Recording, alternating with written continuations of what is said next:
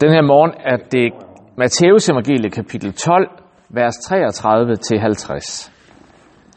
Tag et træ, enten er det godt, og så er dets frugt også god, eller det er dårligt, og så er dets frugt også dårligt. For at træ kendes på frugten. Øjleyngel. Hvordan skulle I, som er onde, kunne sige noget godt? For ved hjertet, der er fuldt af, løber munden jo over med.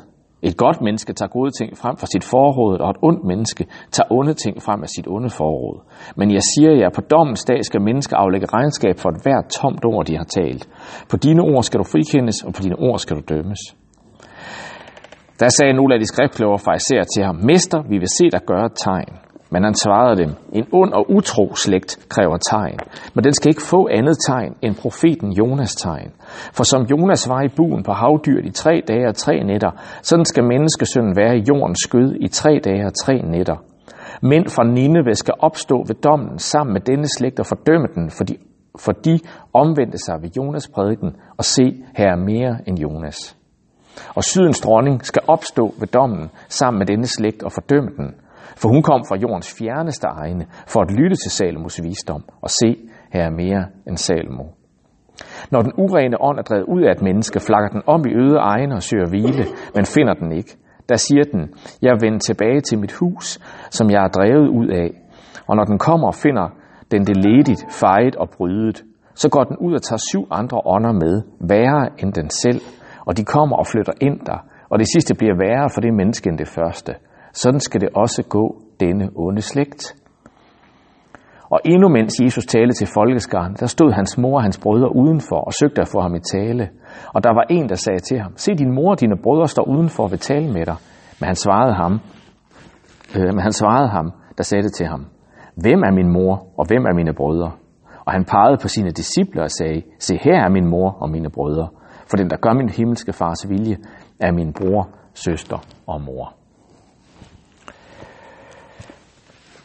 Matthæus, tolleren Matthæus, vi møder i kapitel 9, er efter alt at øh, dømme øh, forfatteren til Matthæus evangeliet.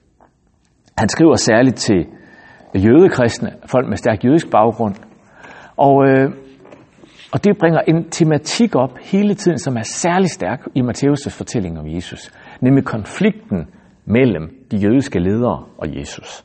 Altså mellem dem, der virkelig så som dem, der repræsenterede den ægte, øh, det ægte, øh, den ægte jødedom, vil vi sige i dag, eller de sande paksfolk, lederne af paksfolket. Og allerede i slægtstavlen i indledningen af Matteus evangeliet, der nævnes der nogle meget anløbende personer, en prostitueret og så videre, som, bliver en, som er en del af Jesus slægt. Så det er som om, der er hint fra starten af, hey, der er et eller andet på spil her med, at det folk, som havde alle løfterne, som havde pakten, de, øhm, Øh, Øh, der har hele tiden været øh, hedninge, der, der har øh, tjent og, og været en del af Guds frelsesplan.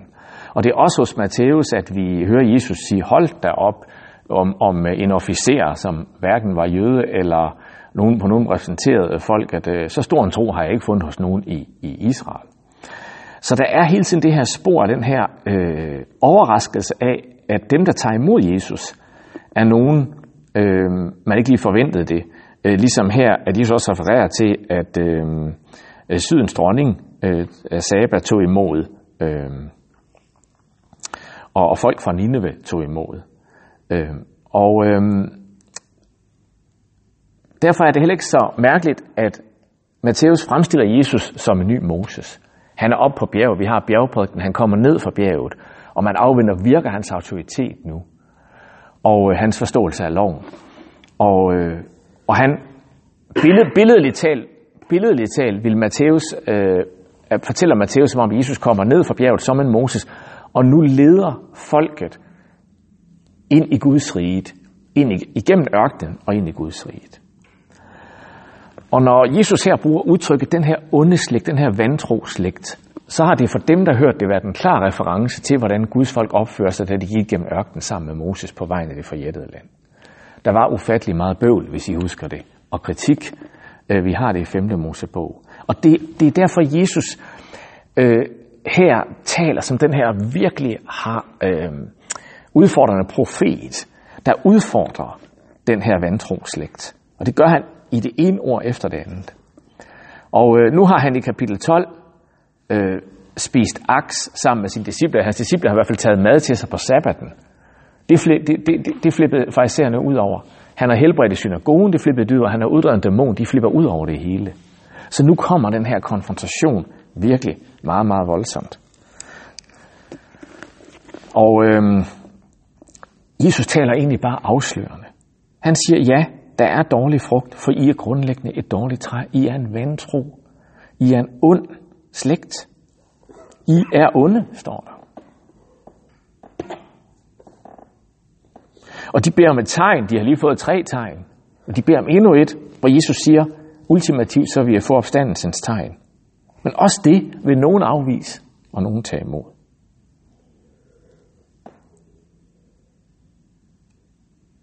Og til sidst, så er vi væk fra farisæerne, så er vi over ved hans egen biologiske familie. Og også de forstår ikke, hvem han er. Også de bliver næsten en del af den onde og vantro slægt.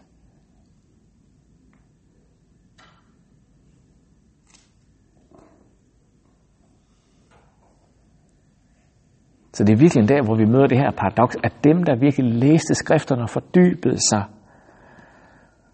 og gjorde alt, hvad de kunne for at leve tro i forhold til den gamle pagt, de afviser, ham. de har et dybere problem.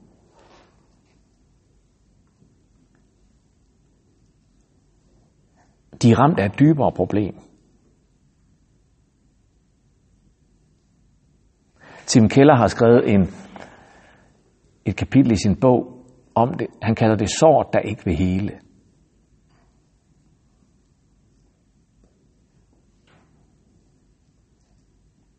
Vi er simpelthen ramt som mennesker, vi er ramt af noget, en så type modstand mod Gud.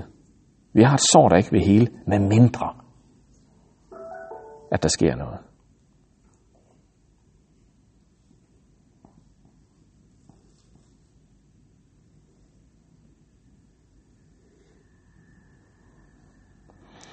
Og øh, ultimativt kommer Jesus til at behandle sår på en måde.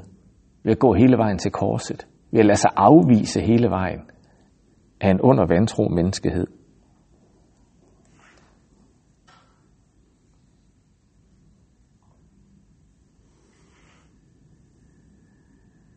Og der bliver såret helet. Men her i dag, der afsløres det bare. Lad os bede sammen.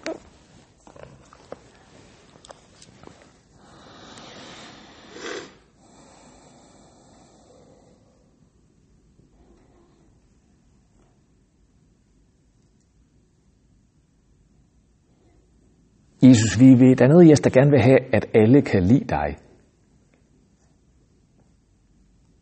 Der er noget i os, der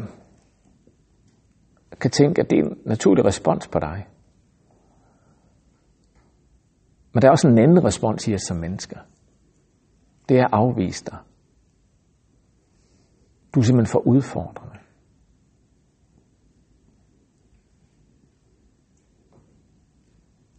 Og den kamp og det opgør, du tog med satan og det onde,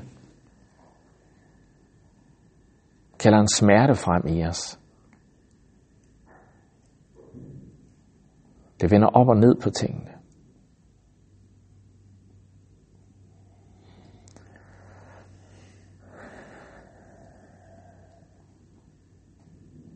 Sagt, at det vidste du godt, og du endte med at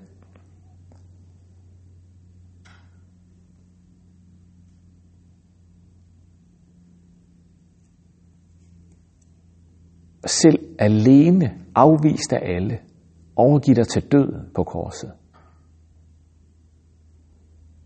Og der råbte du dit sejrsråb. Der vandt du.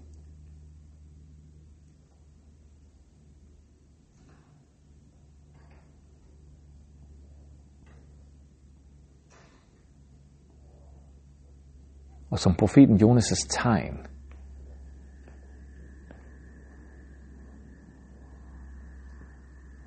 var du i mørket, men opstod påskemorgen.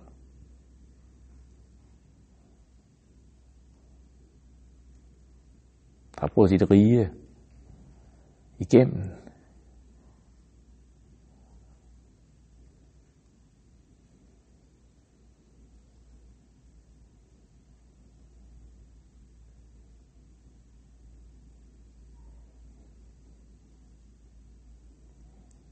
Det takker vi dig for. I Jesu navn. Amen.